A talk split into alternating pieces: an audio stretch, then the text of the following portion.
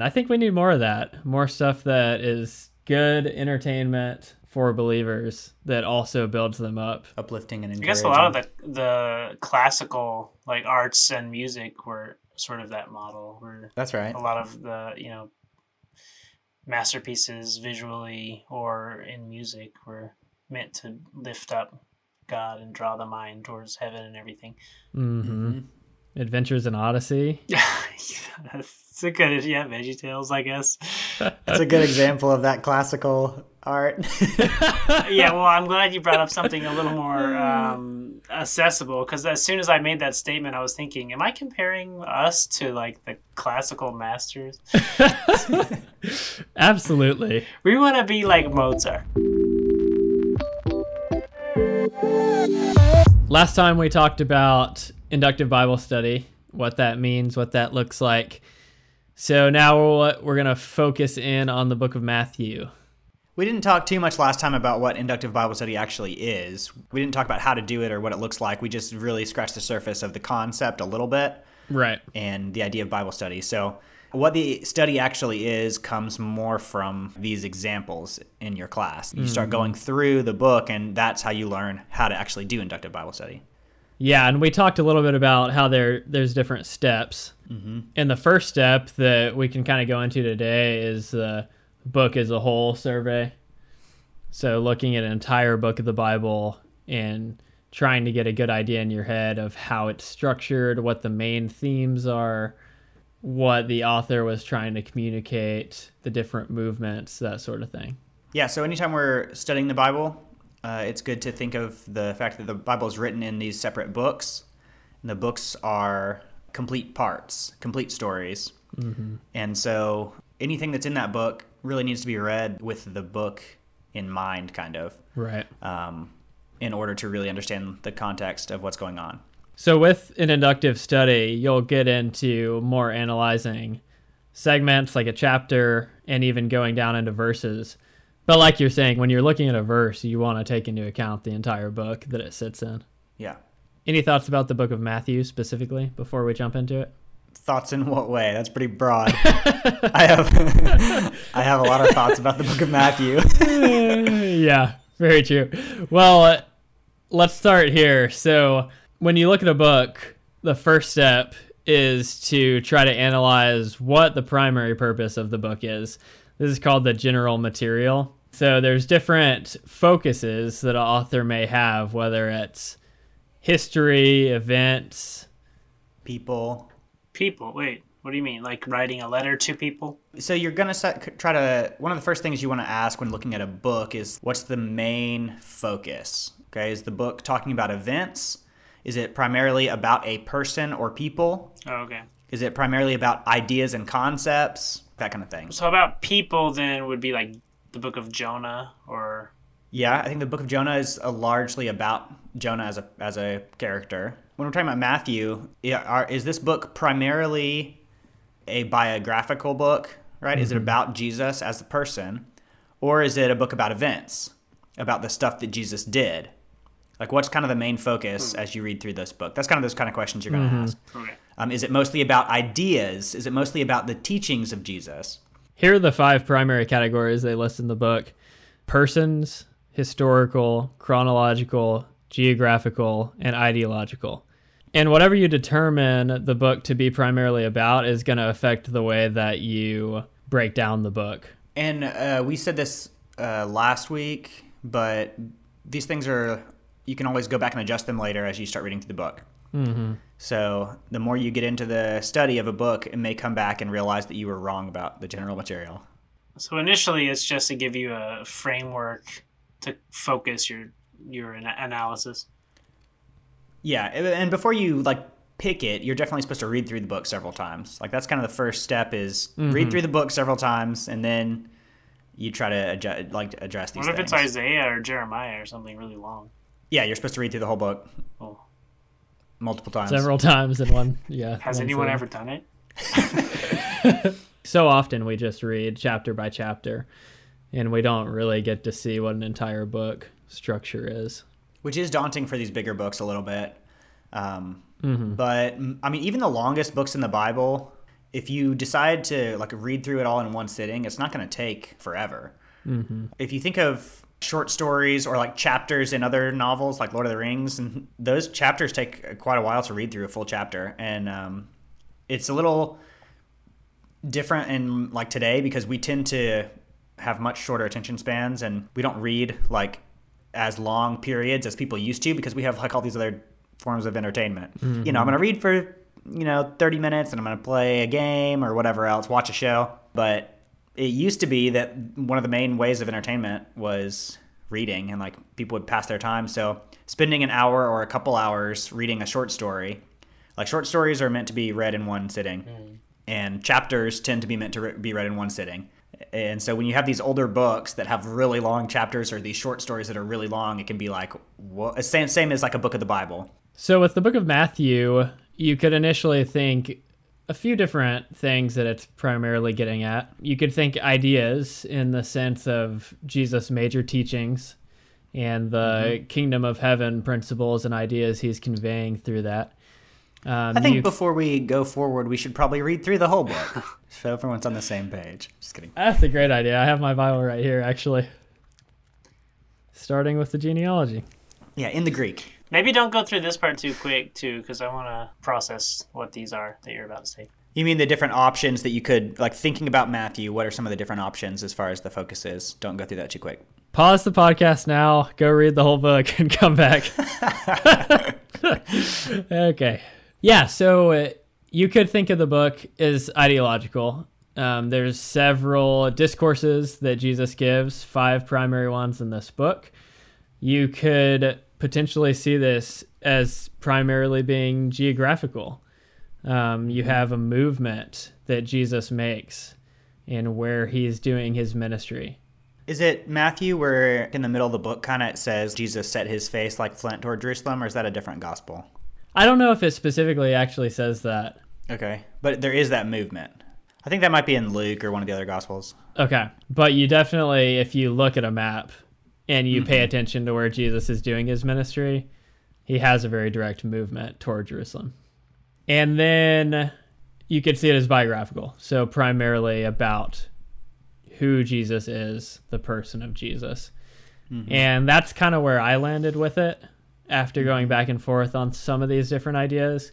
So a book that is ideological, like a good idea of those would be um, some of the wisdom books, right? Like Proverbs is an ideological book. It's about these ideas, or like some of the writings of Paul, right, where it's primarily focused on these ideas. Is that right? Or is James like that, or is, or is Mm-hmm. it not considered ideological if it's pragmatic? You know, he's talking in terms of when somebody comes in, treat them this way. No, I think that's still ideas. I mean, when what comes to mind for me for a geographical book is like Joshua. Yep, the conquest of Canaan. What about Exodus? Exodus, off the top of my head, I think about events, but I don't know. Like historical. Because it does talk about where they are, but I guess they all do that. Yeah. And I guess that's not the primary information being relayed. Mm-hmm. Yeah, and it starts off even very biographical, focusing on Moses. But I feel like I'd have to read. I would need to read through the book in one time to really get a better idea of the focus. Uh, Was there another one that I'm missing? Geographical, ideological, Historical. Hold on, let me grab the book real quick. Maybe Genesis would be historical, but not really chronological, because it's not really clear. Here are a few examples. So, persons or biographical. Um, He says the book of Genesis is an example of this sense. general material for the book moves along according to a presentation of a series of protagonists. Okay. Yep. So Genesis, especially starting like in chapter 12, it's completely focused around Abraham and then moves to Isaac, Jacob, and Joseph. Also, First Samuel, the book is concerned about two pairs of persons. Chapters 1 through 12 are Eli and his sons, and then and Hannah and Samuel. Then chapters 13 through 31 are Saul and David. Okay. So then events are historical, represented by the book of Joel. Okay, because Joel talks about the event of this locust plague, then the event of the coming of the day of the Lord. In that case, Revelation would be event. Mm-hmm. Very, you know, uh, um, abstract timing and sequence. What about Daniel though, where it's there's mostly one protagonist? Biographical Yeah, but it's kind of like two kinda. halves of a book. Uh-huh. That's how Exodus is as well. There's some of these books that are very like divided. This is obviously just us thinking about it without spending any time in them right now. So yeah, he says it, it's not about the genre of the book. It's just about what the book's primary concern is. Um, so that's a good distinction. Says the book of Joel offers an example of historical general material insofar as the book is primarily concerned with events surrounding the day of the Lord. That makes sense to me. Uh, the book of the Joel, the book of the Joel. uh, the book of Joel is definitely like primary focus, the day of the Lord, and so it talks about the past day of the Lord with the locusts, uh, coming day of the Lord with this army invasion, and then the ultimate day of the Lord. So it's all that's the focus So it's of the book. good so. to g- get away from the mindset of like a genre. Yeah. And he even says you have other ideas within the book, but the purpose of identifying general material is to try to identify one primary concern.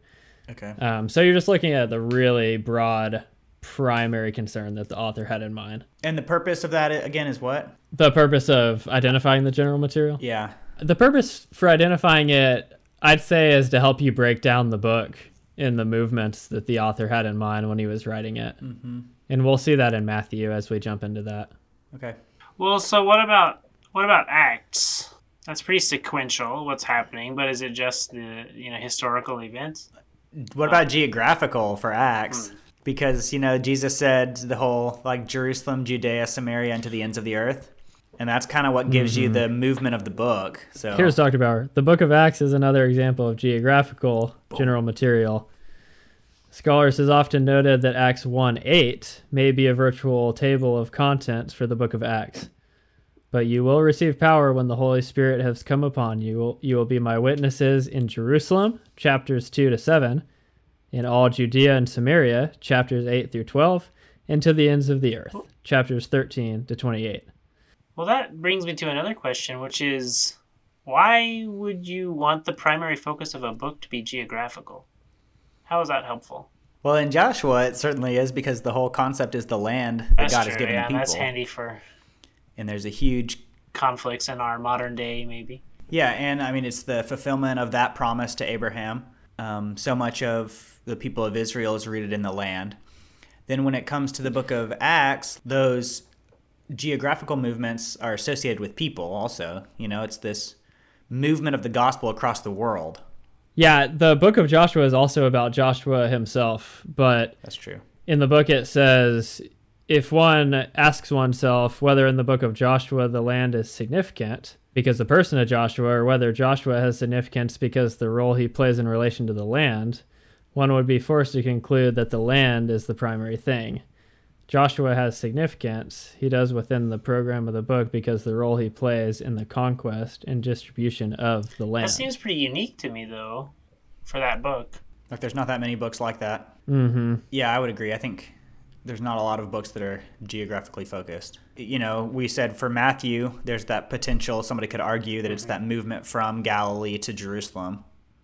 Well, it's just hard. Other than you know, what is the land that God promised the people? I can see why, in that case, you need a very geographic focus. But in other regards, it's hard for me to grasp why that would really be significant to the point of being a main focus of a book. Even even when it comes to the spread of the gospel, we know the command is to take it to the ends of the earth and take it everywhere. So is it necessary to emphasize, you know, first here and then here and here's how it went? You know, it's interesting, but it doesn't seem like necessary to make that the primary focus of a book. There's something that kind of relates to that. Malachi's coming in, so this may be a, a disruption. Let's see. That video of him uh, trying to get Pongo on was really funny. We've enjoyed that a lot. Well, I missed it before that because that chair that he used to grab the remote Mm. stays upstairs in his room. Oh. So he brought it all the way down. He got to the stairs Wow. and then like dropped it down the stairs. Oh no. That's not good. yeah. So I was like, uh Did oh. he get in trouble? No, we just. I mean, he wasn't trying to be rebellious. He was just trying to get up to the TV to reach the remote. Right. Could have just asked you. Often in the mornings, he'll go get that little chair and take it to the bathroom to get his toothbrush. Oh, that's pretty cute. Do you guys want to hear an example of ideological? Oh yes, we we need we- examples, we but we also got to yeah. solve this thing about the geographical. But I think it's good to have an example of each since we're bringing these up. Let me just say on the geographical thing about Acts real quick. I think the focus and like the movement of the book has to do with those locations. It's also there's also a lot of biographical like components where you have Peter and Paul as the main focuses. But like the the story and like the main focus is the movement of the message of Jesus starting in Jerusalem then exploding out of Jerusalem all to the known world and even ending in Rome, which is like the center of the world. Um, so that's right, like the geographical spread of the gospel. yeah, Okay, I can kind of see that why that why that's significant. Let's go on to a, an example of, of ideological. We give lots of these. These are easier to think about. But one would be Romans. It says it may also be true of the book of Job.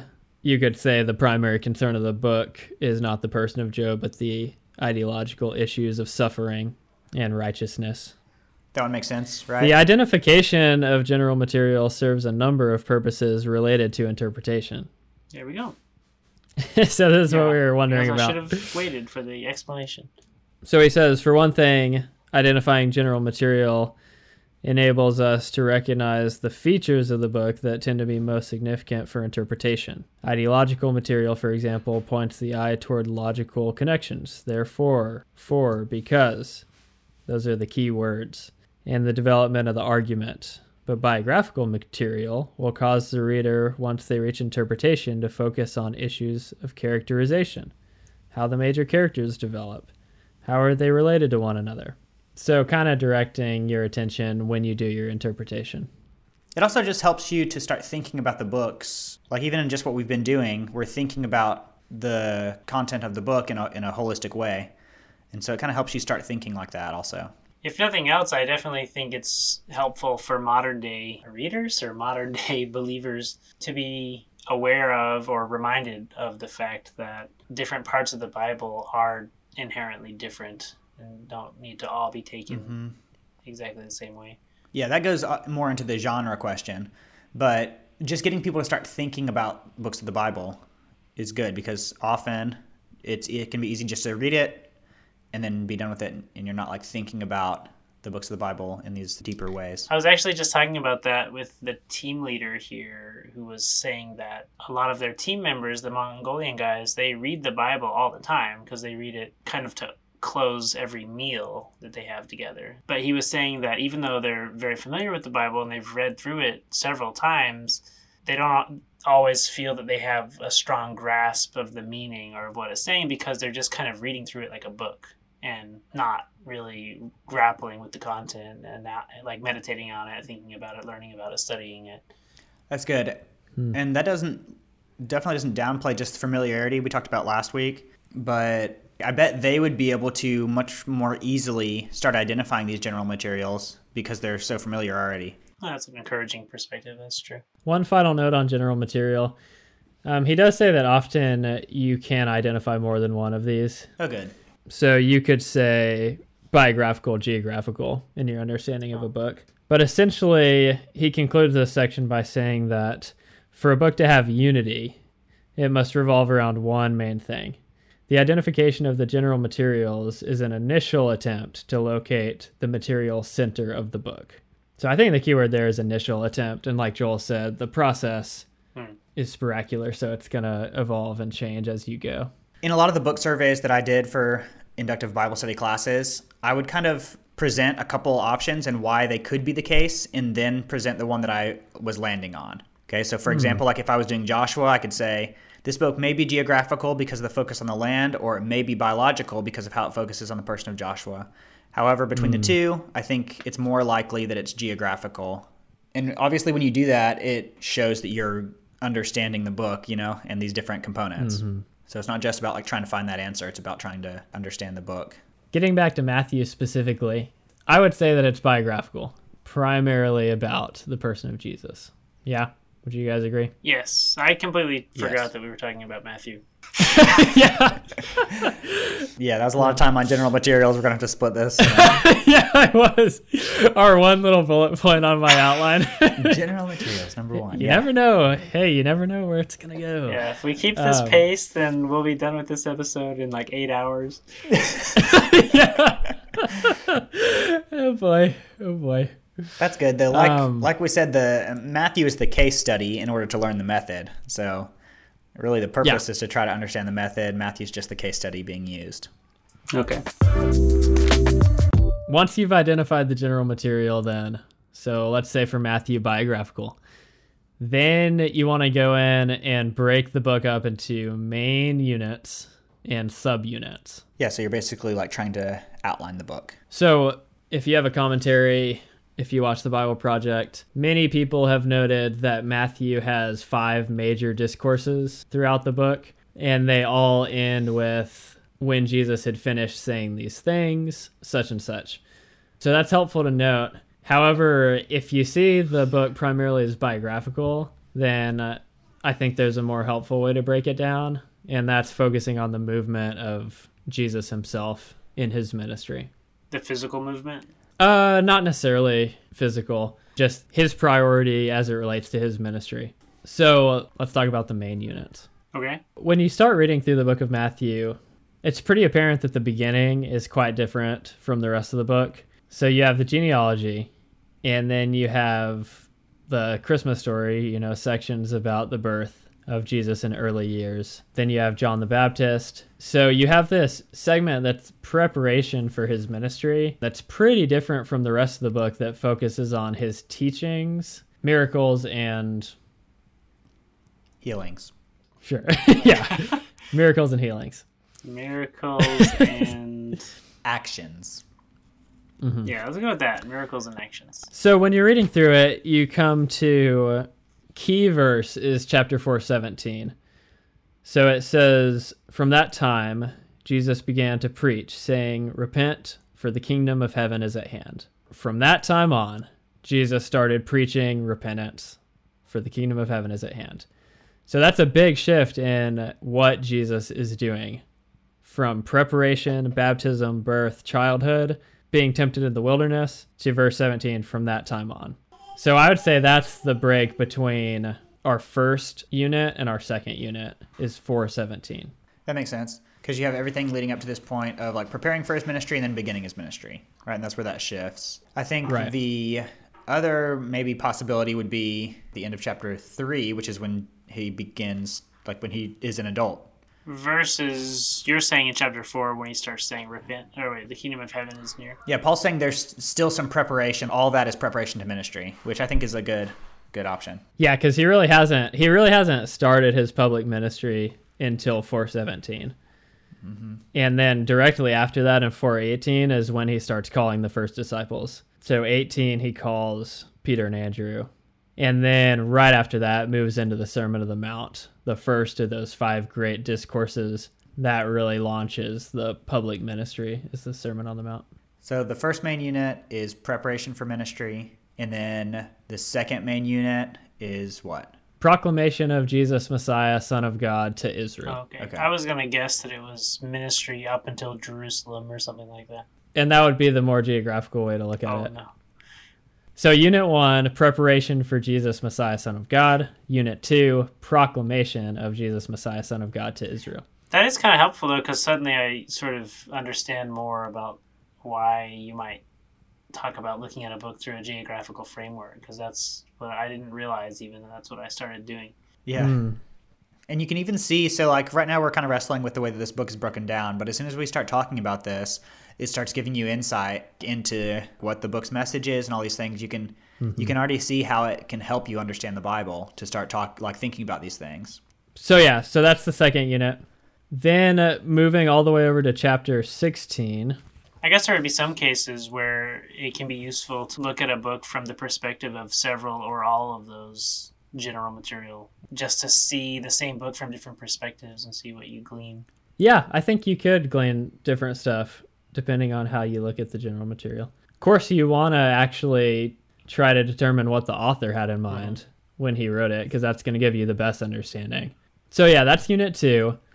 Then uh, the next really key verse comes in 16, verse 21. So, chapter 16 is Peter's confession, where Jesus says, Who do people say I am? And Peter makes that profound declaration You are the Messiah, the Son of God. Mm-hmm. Then in verse 21, it says this From that time, Jesus began to show his disciples that he must go to Jerusalem and suffer many things from the elders, chief priests, scribes, and be killed, and on the third day be raised. So he began teaching them something new. Right, and it's that same phrase we saw in 417 from that time. From that time on, Jesus was talking about his death. He was talking about Jerusalem. So it's a big shift in the way he's presenting his ministry. So you've got the preparation at the beginning, the first four chapters basically. And then until chapter 16, from chapter 4 to chapter 16, Jesus is presenting like who he is, talking about repent for the kingdom of God is at hand and mm-hmm. showing people who he is as the Messiah.